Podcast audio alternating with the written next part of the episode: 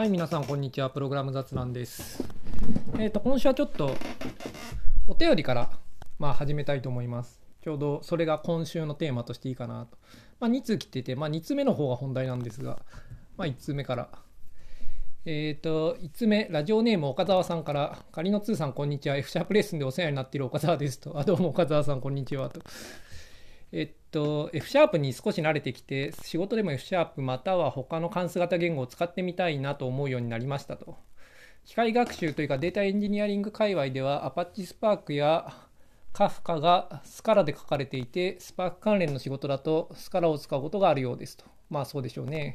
それでスカラについて少し調べたのですが、どうも盛り上がってる感じがしませんと。ほう。で、それどころかダウントレンドに見えますと。うん、そうなんですかね。なんか最近、あんまり機械学習界隈のトレンドを自分知らないんで、なんか、どうなんですかねって感じですけど、どうなんですかねってのは、その、疑わしいという意味ではなくて、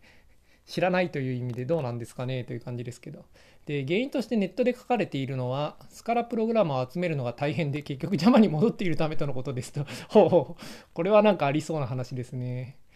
この点、他の関数型言語でも同じ悩みを抱えているのでしょうと。うん、どうですかね。まあちょっと読んでみましょう。で、一方で盛り上がってきているのは、以前言及していただいたサーバーサイド Kotlin のようですと。そうなんですよね。サーバーサイド Kotlin なんか、それなりに流行ってますよね。まあいいとして。で、コトリンは基本的に OP 言語だけど関数型プログラミングをできるという理解で、関数型だから人が集まらないということがないし、 Scala ユーザーを引きつけることもできるという良い良い塩梅になっているように見えますと。うん、どうなんですかね。まあそうかもしれないですけど。で、そこで質問ですと。今後データエンジニアリング界隈で Kotlin が使われるようになる可能性はあると思いますかと。勝手な予想で構いませんのでご意見聞かせてもらえると幸いですと。あと余談ですが F シャープのように関数型ファーストで OP もできるという立ち位置は関数型プログラマーには軟弱と見られ大半の OP プログラマーには見向きもされないという悲しい結果にある終わるように見えますと。OP ファーストで関数型もできるという立ち位置が広くユーザーを獲得しつつ日陰者の関数型プログラマーが現実と折り合いをつけるために適切なバランスなのではないでしょうかと。いやー、とのお便りですが、なんか関数型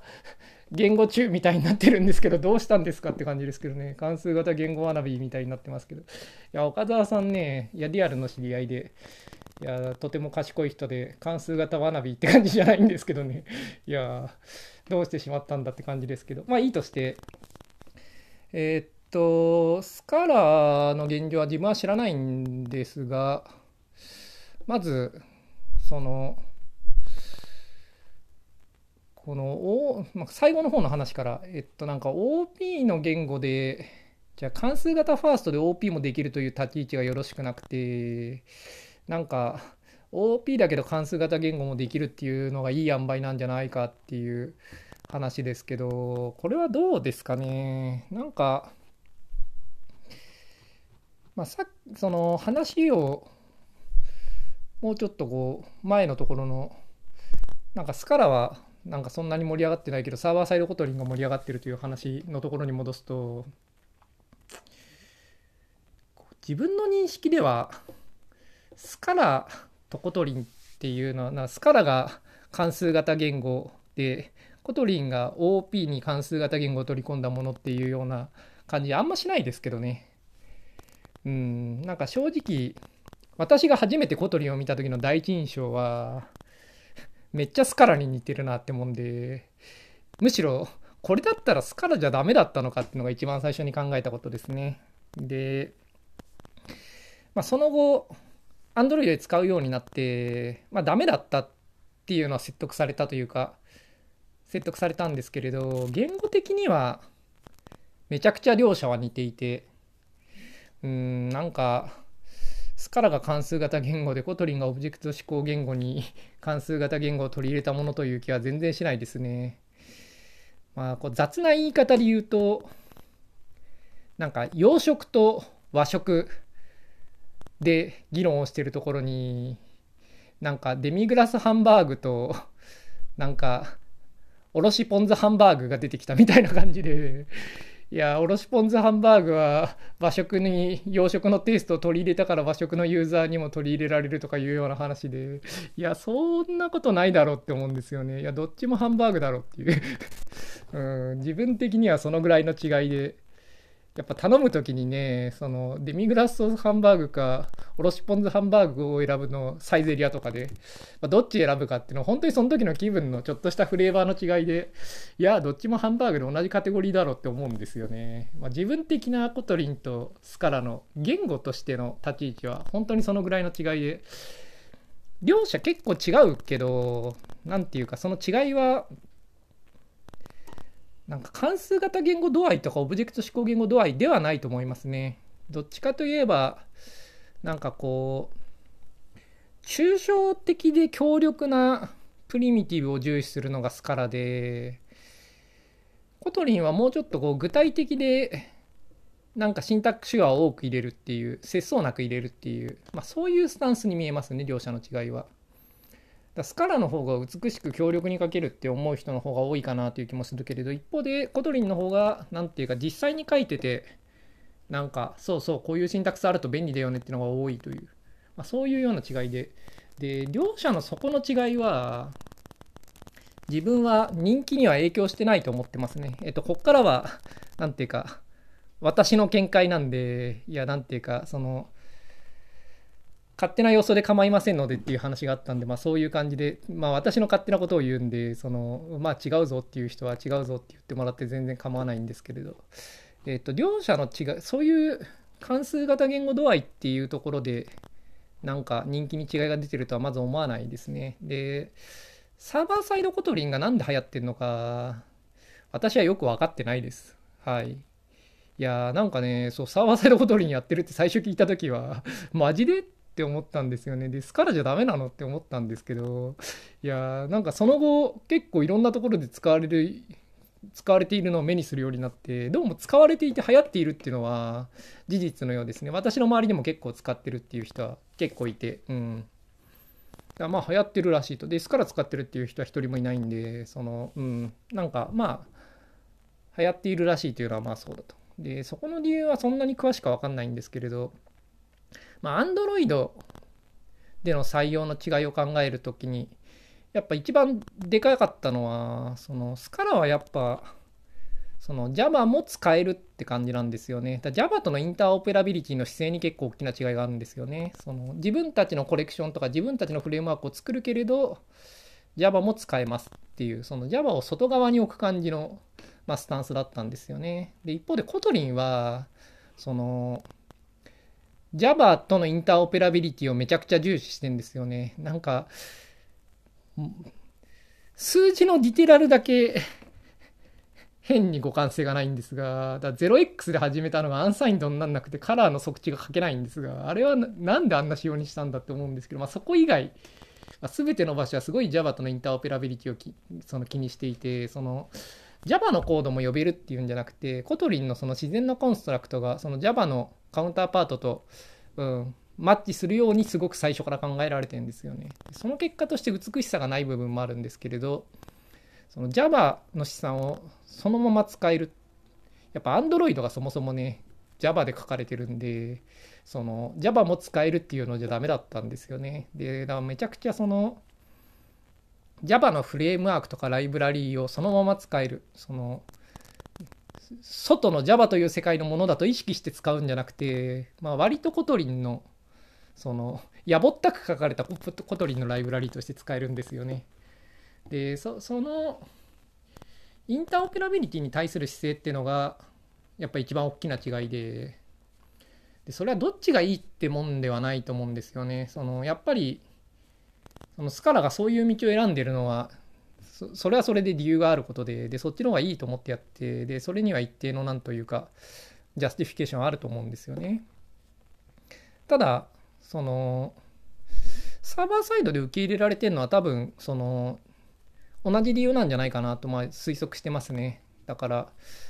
あの Java のフレームワークとかライブラリーとの親和性の高さが、うん、いいんじゃないかなと。で多分採用する側の視点からすると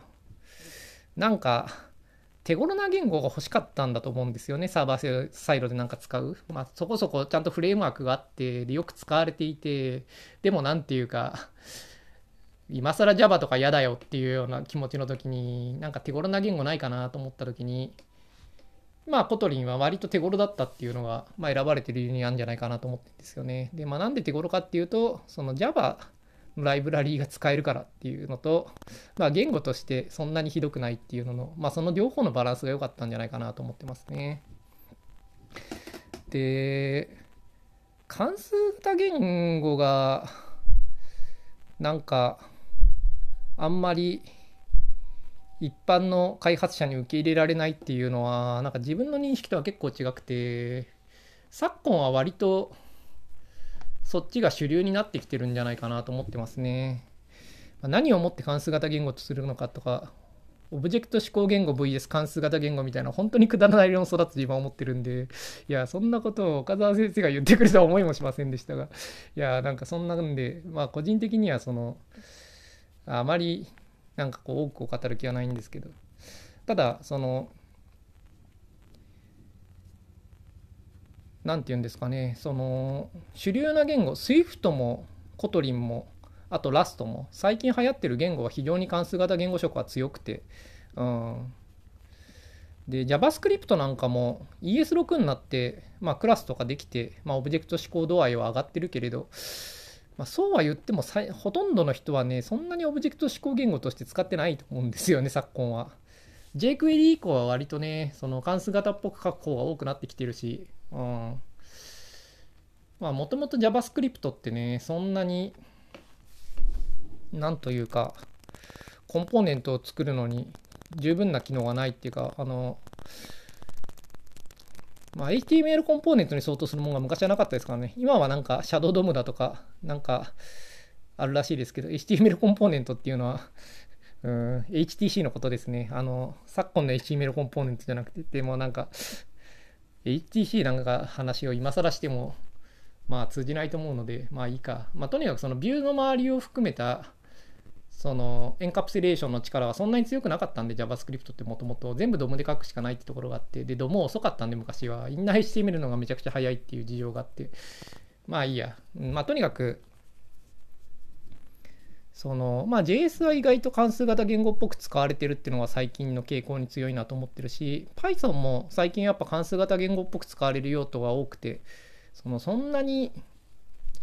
なんというかオブジェクト指向言語としての側面をみんなが何というか享受してるというかそれを主体にして関数型も取り入れてるというスタンスとは全然思ってないですけどね自分は。むしろパンダスとかナムパイを適当についてそれをなんとなく関数にして以上ぐらいが多いんじゃないかな実際なんかクラスってそんなにあの PyTorch とかそれ系のフレームワークとうまくなじまないことがあるんでね。関数フリースタンディング関数の方が便利なこと多いんで。うん。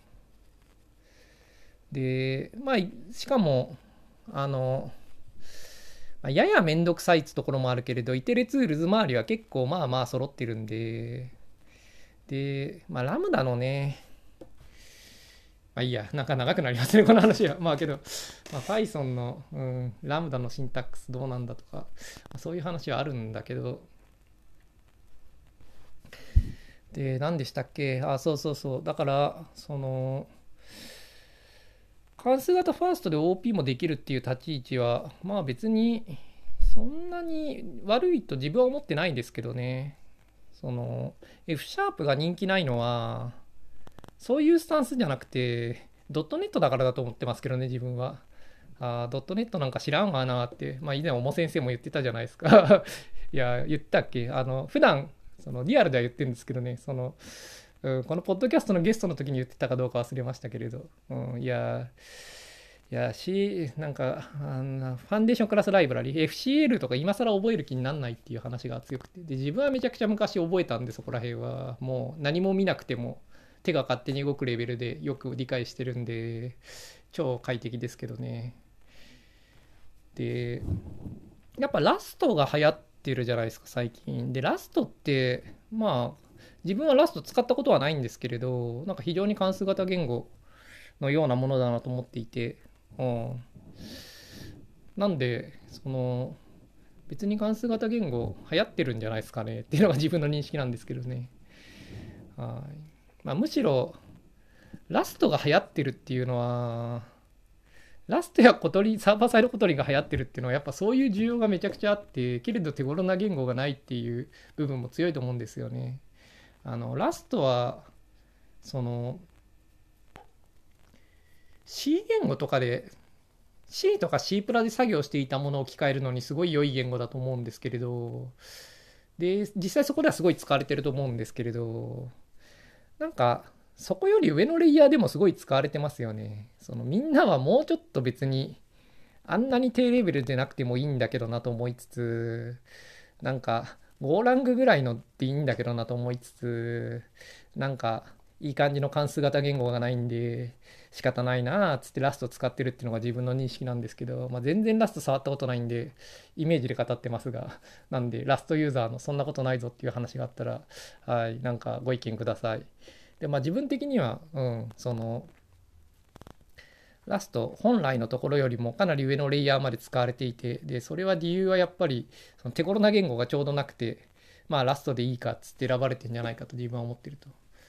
いうことで何て言うんですかね。関数型言語はめちゃ流行ってるんじゃないですかね昨今は。うん。いや R とかもねいや S3 オブジェクトとかあるんですけれど NEXT メソッドとか使うやついや知ってますかね？いやなんかそんなのほとんどのデータ分析は知らないと思うんですよね。うん、自分は昔なんか互換処理系みたいなのをちょっと書いてたことがあって、うん、その辺まあまあ詳しいですけどいやなんか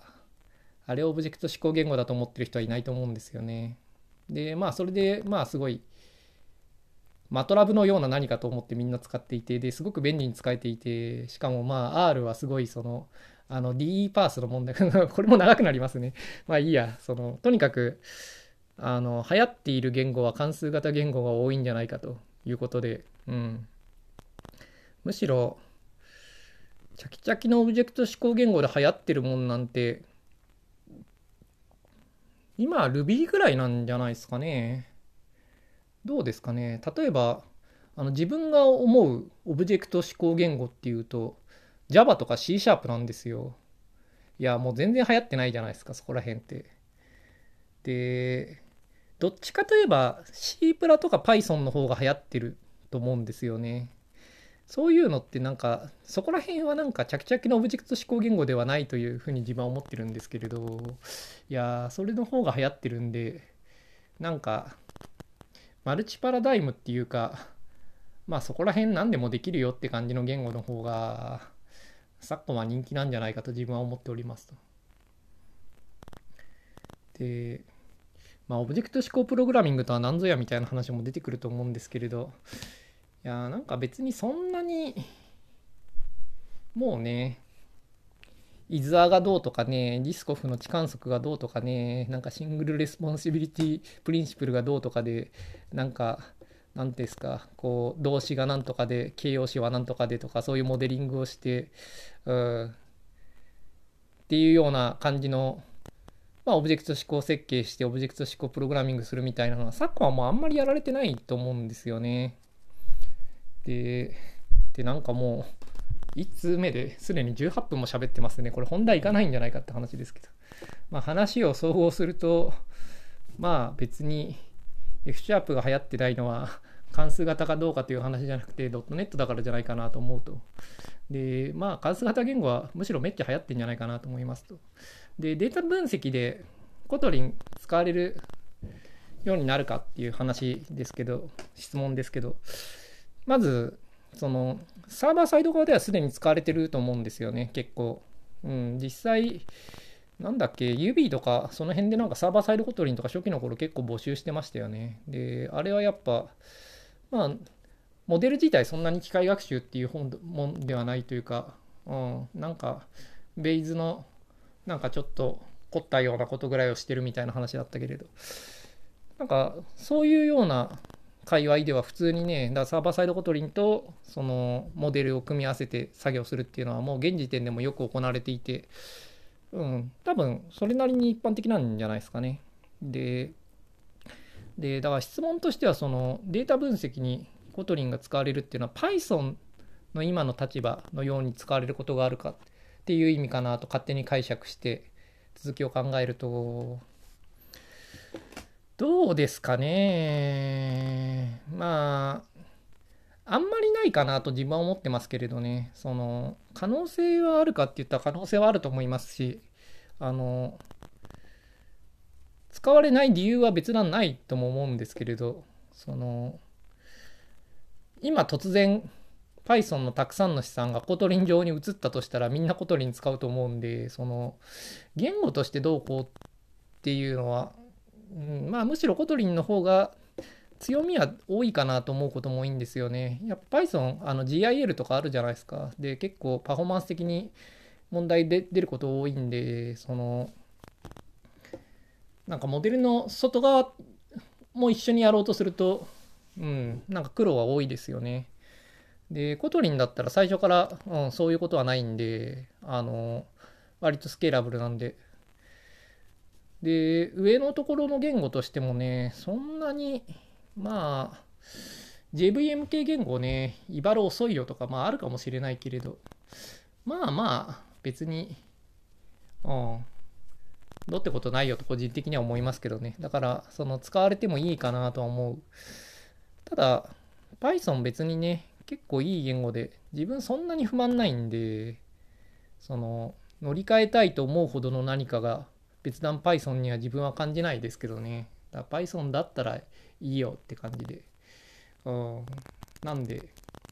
や、あれがね、パールとかシェルスクリプトって言われたらね、うげえってなるけれど、うん。いや、Python いいじゃないですかってことで、で、なんで、うん、使われるようになる可能性はあると思いますかって言うと、まあ、あんまりないかなと自分は思ってますね。で、その機械学習で、その、さっきも言ったように、その周辺にまあ、サーバーサイドコトリンが使われるっていうのは、まあ、現時点でも使われてると思うんですけれど、これがもっと流行って、そのデータ分析の仕事をしてる人が覚えた方がいいって感じの、なんか、うん、立ち位置になるっていう可能性はあると思いますね。今だと、うん、なんか Go ラングとかがその辺かなと思うんですけどね。その立ち位置としては。でもまあ Go ラングちょっとデータ分析屋が手を出すのには、なんか距離がありますよね。そのなんか Python とのなんか言語的な類似性があんましないし、うん。つか、ゴーラングはなんかすごい C 言語っぽすぎるんで、なんか発想がユニックス的というか、プログラマー的なんですよね。だから、あんまり、その機械学習屋がそっち側に行くっていうの多くないとは思うんですけど、ただ、ゴーラングは結構、なんというか、その、今いい位置にいてそれなりに人気もあるけれど、うん、なんか他の言語が取って変わる可能性はそれなりにあるとも思ってますね。で、うん、まあ取って変わらないかもしれないけれど。で、そこにサーバーサイドコトリンが来る可能性はまああるんじゃないかなと思ってますね、自分は。ただまあなんか Java のランタイムな、めんどくさいからなっていう気持ちは自分は結構強くて、だそもそもにサーバーサイドコトリン、うん、そんなに魅力を感じてないんですけれど、まあ、一方でね、サーバーサイドコトリンのチームに、まあ、入って開発しろって言われたらそんなに嫌じゃないんで、まあ、そういう点で人を集めるっていうのはね、まあ、楽かもしれないですね。で、スカラ、自分別にスカラでいいと思ってるんですけどね、スカラ恨みはないっていうか、スカラで仕事したことないですけれど、まあ多少スパーク触ったことはあって、いや結構よくできてたし、スカラいいんじゃないって思ってるんですけど、うん、まあ、人を集めるのが大変っていうのは、うん、まあそうだろうなとも思いますし、今だと Kotlin の方が楽だっていうのもまあそうでしょうね。で、 Kotlin の方が、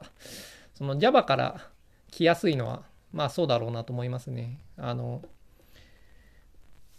Scala を Java のように書くのと、 Kotlin を Java のように書くのは、やっぱコトリンを Java のように書く方が楽ですよね。うん。まあ、それがいいことなのかっていうと良くないと思ってるからスカラはなんですけれど人を呼び集める時にはまあそっちの方がいいっていう部分はありますよね。うん。ということでああなんかもうこれだけでほとんど終わってしまいましたね。うん、むしろ本題は来週に回すか。いやー本題はね自分のプログラマーとしてのアウトプットについての話をする気だったんだけど、うん、意外とこの話題は話すことが多かった。じゃあむしろこの話題にしよう、今日は。もう24分なんでね。なんか、まあいいかと思って後回しにした話なんかあったっけ？うーん。 Scalaはよく知らないんで、まあ、 Scalaの話はそんなに自分はできないんですよね。あんまり詳しくないから。で、まあ、コトリンと F シャープはそれなりに詳しいんで、まあ、話せると思いますが。まあ、今は、うん、なんかデータ分析屋が Python の次に覚えるっていうと、何になるんですかね。まあ、ゴーラングかなと思うんですよね。ラストは、やっぱちょっと、なんか低レベルすぎて、うん、そこじゃないだろうって思うんですけれど。で、まあ、ノードとかが立ち位置的にはそこら辺なのかなと思うんだけど、データ分析屋がノードを書いてるのはあんま見たことないんですよね、自分は。うん。ノード関連ね、結局 NPM で CSS 系とか入れるから結局入れるんですよっていうような世界もあって、うん、そこでは割とユビキタスに使われてるんですが、あなんかデータ分析だとね、むしろジャンゴで頑張りますみたいな人も結構いるぐらいで、やっぱ Python で結構 Web 書くんですよね、彼らね。で、それの外側の人は結構もう完全に、やっぱエンジニアリング側として、その分析側とは切り離されて、好きに、うん、作ってる印象が多いですけどね。ただあんまりね、こう、ウェブで、ガリガリそこら辺を書くのかっていうのは、うーん、よくわかんないところがありますね。いや、自分がこれまでやったプロジェクトとかだとね、なんか、機械学習としてはやっぱ API として提供して終わりで、で、そこから上、そんなになんていうか、Python 以外と繋いだことないんですよね、自分は。うん、で、Web で見るっていうのはちょこちょこあるけれど、やっぱ API の先、何使ってるかって、うん、全然機械学習と関係ないんで、うん、機械学習やがその次に学ぶべき言語っていうのはなかなか難しいというか、うん、よく分かってないんで現状も。まあ5ランクかなと思ってますけどね、なんとなく。で、うん、サーバーサイドコトリンね、なんで流行ってるんですかね。使ってる人に教えてほしいところですけどね。うん。まあけどやっぱりその、ラストみたいな言語が欲しいけれど、もうちょっと高レベルでいいんだよなって、高レベルっていうか、いや GC とかあってオーナーシップとかそんなうるさくなくていいんだよなっていうような、そのぐらいの人は結構多いと思うんですが、世の中。だ関数型言語的ゴーラングが欲しいっていう人はまあ世の中結構多いと思っていて、まあ、自分が F シャープ使ってるのはまさにその辺のために使ってるんですけどでもまあそういうレイヤーの人にとって、うん、サーバーサイドコトリンはまあ手頃だったとは思うんですよね。まあ、実際自分もその F シャープ使い始める前にいやなんか Kotlin ぐらいの言語が普通に、うん、コンソールで動けばいいのになと思って、いろいろ探してたことがあって、で、その時に Kotlin Native とかも評価したりして、うん、まあ、これはめんどくさいなと思ってやめたんですが、まあ、何でしたっけ。まあ、そういうわけで、うん。何でしたっけ？まあ何の話をするのか忘れちゃいましたね。まあいいや、サーバーサイドコトリン。うん。まあもっと流行る可能性はあるんじゃないですかね。まああんまり手頃なライバルがいないですよね。うん。別になんか Java じゃないというか、その Rust とか Golang とかと同じような感じで普通にインストールできる Kotlin のような言語があったら、それでいいと思うんですが、うん、それはないんで、うん、それができるまでは、まあ割とサーバーサイド Kotlin はいい立ち位置にいるんじゃないですかね。で、F シャープ なんか流行ってないですけど、個人的には別にこれでいいんじゃないかなと結構思ってんですよね。その、それなりに、なんというか、MS はや続けているし、で、まあ一応ユーザーベースもそれなりにあるし、や、多分ね、その Python で普段機械学習やっていて、その後 F シャープをやった岡澤さんは、なんてユーザーが少ないんだって思ってるかもしれないですけど、いや、以前、誰か、あの、言ってましたよね。いや、F シャープ使ってサーバーサイドのプログラムするぞって言ってた、なんかのブログを、なんか以前、和義が紹介してたやつがあって、で、あ、なんだしたっけ、あの、サークル CI の人だっけ？忘れたけど、いや、その人が、いや、F シャープユーザー少ないって言うけれど、ドキュメントも少ないって言うけれど、いや、オキャムルの10倍あるよ、みたいなこと言ってて、いや、あれは結構、オキャムルのことは自分は知らないけれど、そのマイナー言語系の界隈から見ると、率直な感想だと思うんですよね。いや、結構、多い方ですよ、これでも。うん。いや、F シャープ、別に、まあまあ、いるなっていう感じで、で、まあまあ使い続けていて、そんなにすぐディスコになるのを恐れなくてもいいぐらいには使われてるなと自分は認識してますけどね。ただ、日本は、全然使われてない感じしますけどね。うん、まあそれなりにやっぱりライブラリーはその F シャープで書いたみたいな話もあるしその F シャープで使う場合の話もまあまああるし、うん。で、まあクラウド系というか機械学習のシステムとかで使う言語って割と自由度は高くて、うん、そのメンテナンスする人が分かるかとかもまああるけれど、一方で機械学習ね、その、そもそもに誰かが作ったシステムを他の機械学習屋が理解できるかっていうと結構怪しい部分多いと思うんですよね。いや誰かの書いたその、うん、モデルとかちゃんと理解して書けるかっていうと自分と同じねフレームワークを使ってくれればまあ、理解できると思うんですが、例えばその PyTorch 普段使ってる人が TensorFlow のガリガリのコードを見て、まあ、ちゃんと直せるかって言ったら結構怪しいと思うんですよね。で、逆もまあそうだと思うんですよ。で、まあ最近 TensorFlow そんなに使われてないから大丈夫だって話ありますけど。まあつ、つまり何を言いたいかっていうと、その、周辺のね、言語の選択も、その、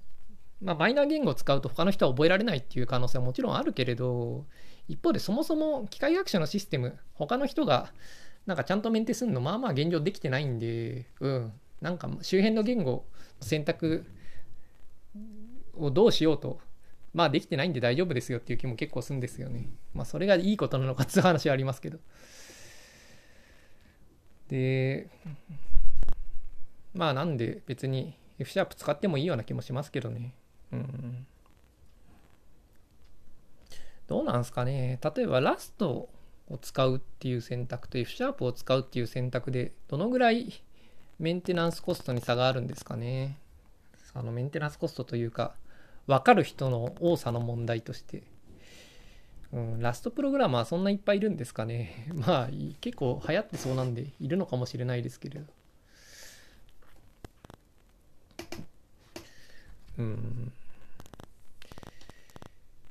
どうなんですかね。なんかその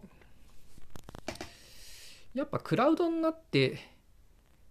言語が多様化したんでそのとどの言語を選んでもその言語使える人あんまいないですよね最近ね。例えばその Ruby を選んで Ruby で書いたとするじゃないですか。Ruby プログラマーそんないんのかっていう話もありますよね。その Rails はまあいるとして、そのクラウドで使う言語として、例えば AWS 周りとかで、うん、Ruby でなんかいろいろやるのの事情が詳しい人っていうのは、そんなに多いのかっていうと、自分はそんなに多くないと思うんですよね。で、それは別に、なんというか、マイナー言語だからだっていうわけじゃなくて、やっぱりそのいろんな言語使われてるんで、どの言語もユーザー少ないと思うんですよね。AWS 触るときにはね、まあ、Python はみんな知ってる。とは言えると思うし。ただ Python 以外はね、例えば GoLang で AWS 叩く時の事情詳しい人そんないるかっていうとそんないない気がするし。あまあ、ノードはそれなりにいるか。やっぱ Python とノードは、やっぱ、うん、使う人多いですよね。だまあ知ってる人も多い。で、うん、それ以外は、うん、割と50歩100歩なんじゃないかというか、うん、どれ選んでもやっぱ人集めるのはまあまあ苦労するんじゃないかと思いますけどね。まあ Python と Node でいいんですよっていうのは一つの答えかもしれないけれど。いやどうなんですかね。Node、まあ、ならタイプスクリプトだって話もあって、まあ、タイプスクリプトぐらいでいいって話もあるけれど、うん。自分はあんまそう思ってないけれどね。まあ、ゴーラング使われてるけれど、ゴーラングやっぱそんなに別に開発者集めるのが楽だとは思わないですけどね。うん。ということで、今回は、いや、本題はね、次のお便りの、いや、自分のプログラマーとしてのアウトプットを振り返るというのを今回の話にしようと思ってたんですけれど、もう30分以上過ぎちゃったんで、まあ今回は、うん、何ですかね、サーバーサイドコトリンと機械学習の話みたいなところで、まあせっかくなんで、もうちょっと、なんか、その最初勇気はないって言ってたけれど関数型言語とかオブジェクト指向言語とかそういう話のでもまあ少しやっておきますか。あのまずその自分は結構マイナー言語なんかこう信奉者ろくでもないみたいな回を前やったようにそのユーザーがいない言語にこだわるのはあんまり良くないって思ってんですよね。いやユーザー多い方がいいっすよ言語は。でなんか一番使われてる言語をとりあえず避けるっていうのはなんかダメなものの考え方だなと自分は思ってんですよね。だからもうみんなが C プラでやってることは C プラでやれと自分は思ってるしみんなが Python でやってることは Python でやれと思ってます。はい。で、それはすごいメリットが多いことで、その他の選択肢を選ぶにしても、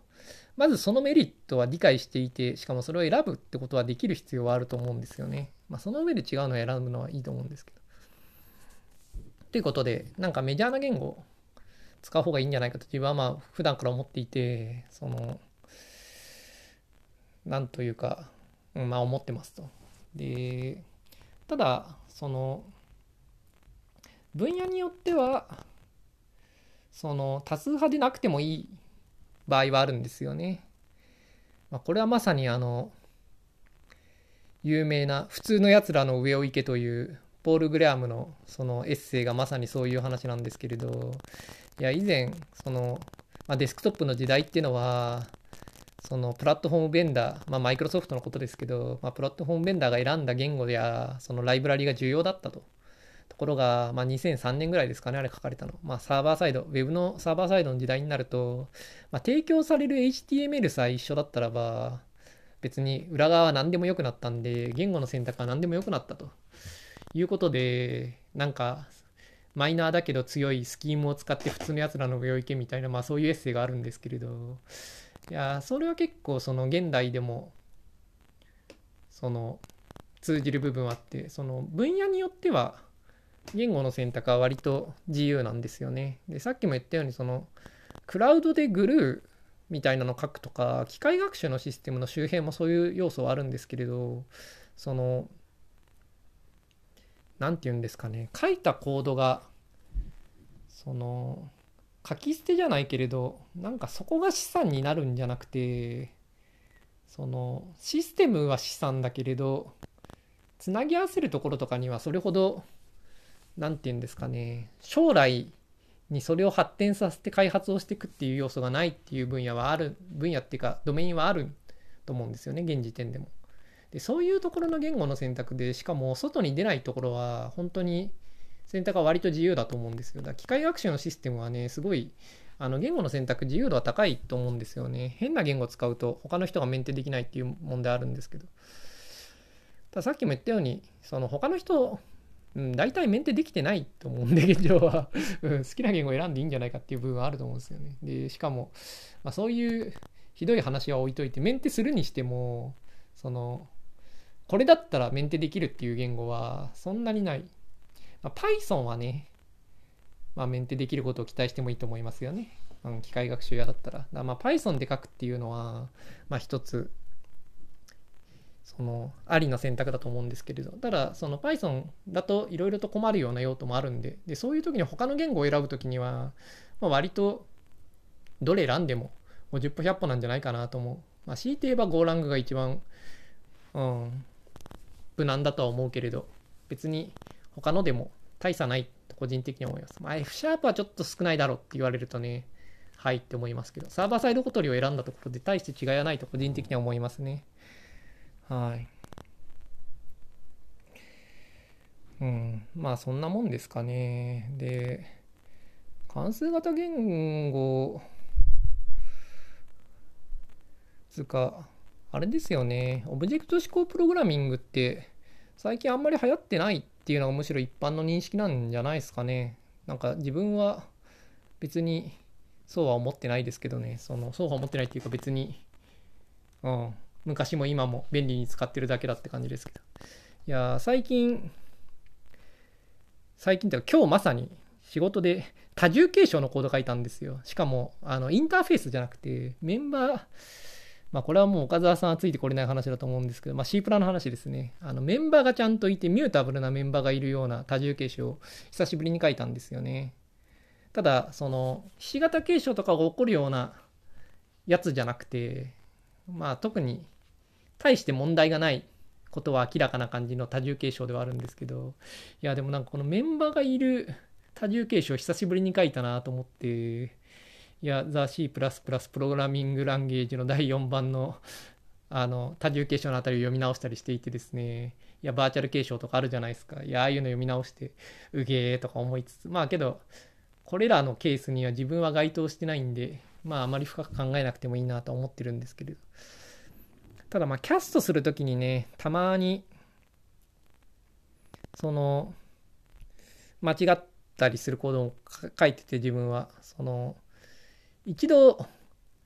サブクラスまで持ってってからアップキャストしないと、うん、正しい関数ポインターというか、V テーブルが得られないようなケースがあって、うん、なんかちょこちょこそういうのを間違っていて、まあ、ダイナミックキャストで大丈夫なんですけどね。まあいや、ちょっと、こっから先はなんでっていう話は長いんで、まあそれは置いとくとして。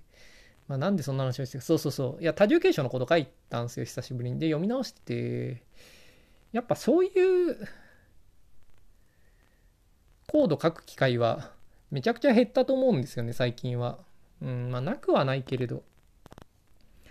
だクラスは作ることはあるとで、まあ、メンバーとメソッドエンカプセレーションした何かを作るっていうのはよくあるけれど、なんかこう、継承とかはあんまりしないと思うんですよね、最近は。うん、まあ、するよっていう人もいるかもしれないですけど、なんかそういうの、なんて言うんですかね、そのするんだけど、例えば、Android のアクティビティとかね、まあ、継承してなんか作るわけですよね、みんなね。まあ、任意のアクティビティは、うん、何かを継承してアクティビティ作ってるんで、まあ、継承使ってるんですけれど、でもそういう機会多くないと思うんですよね。例えば、 Jetpack Compose とかで、コントロールとか作るときには継承しないし、ほとんど。で、やっぱ既存のものを組み合わせるっていうのが多くて、で、まあ、ビューの継承はたまにするけれど、そんくらいですよね。で、ビューの継承するときも、何て言うかそういう UI フレームワークからの期待をなんかこう期待っていうかなんかこうコントラクトみたいなものを満たすために、まあ、継承っていうのはするんだけれどこうそれぐらいですよね。なんかこう昔オブジェクト指向プログラミングっていうともっとこうさっきちらっと言ったけれどそのオブジェクト指向デザインとか設計みたいなのがあって、で、まずそのドメインの分析とかをオブジェクト指向設計とかで、まあ、分析するんですよね。その、その出てくる、ストーリーとかに出てくる、その、まあ、エンティティがどういうのがいるかっていうのを調べて、それをこうクラスにマップしたりとか、なんかインターフェースにマップしたりとか、それを外割りしたりとか、そういうなんかモデリングっていうのを、なんか、まあ、誤解を恐れず言えば、プログラムよりも前に、まあ、やって、で、UML とかでね、そういう議論とかをしてね、で、そういう設計をいろいろとして、で、まあ、それを、まあ、実装するみたいな、いうスタイルが、まあ、昔はあったんですよね。で、しかもその、設計の段階で、なんか、イズアだとか継承だとかっていうのがそのモデリングに出てきてたんですよね。まあ、UML ってまさにそういうものででなんかまあだからそのそういう何ていうんですか、オブジェクト指向設計みたいなものっていうのが、まあ、昨今はだいぶ後退したと思ってるんですよね。やいや、うちらやってるよっていう人もいると思うんですけれど、あの、まあ、そういうのだいぶ減ってきてて、で、なんかもっとこう具体的にね実装するのに必要な機能としてそういうのは使われるけれどでもそういうのってもうオブジェクト指向言語であるかどうかっていう話をする意義はもうあんまり失ってると思うんですよね。別に書いてる時にこれはどっちの機能なのかなんてもう気にする必要も大してないしうん実際 F シャープとかでねコード書いてるとねそのまあレコード型を作るじゃないですか。でジェネリックスでポリモルフィズムをまあ実現しちゃうわけですよね大体は。あのうんまあなんか長くなるからこのぐらいでいいか。いやまあとにかくこうそういう話は流行らんと昨今は、うん、なぜなら、うん、重要な問題はそこにはないからだとまあ個人的には思いますと。なんで、うん、関数型言語なぜ流行らないのだろうかとか考える理由もあんまりないというかまあ流行ってると思うしね。うん。いや Python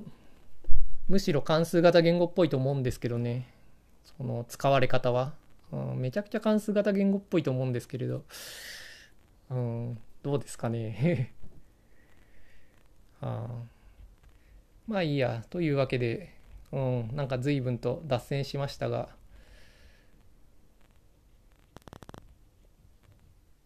うん、まあ時間的にはこんなもんかな。 Kotlin の話をもうちょっとしようかと今思ったが、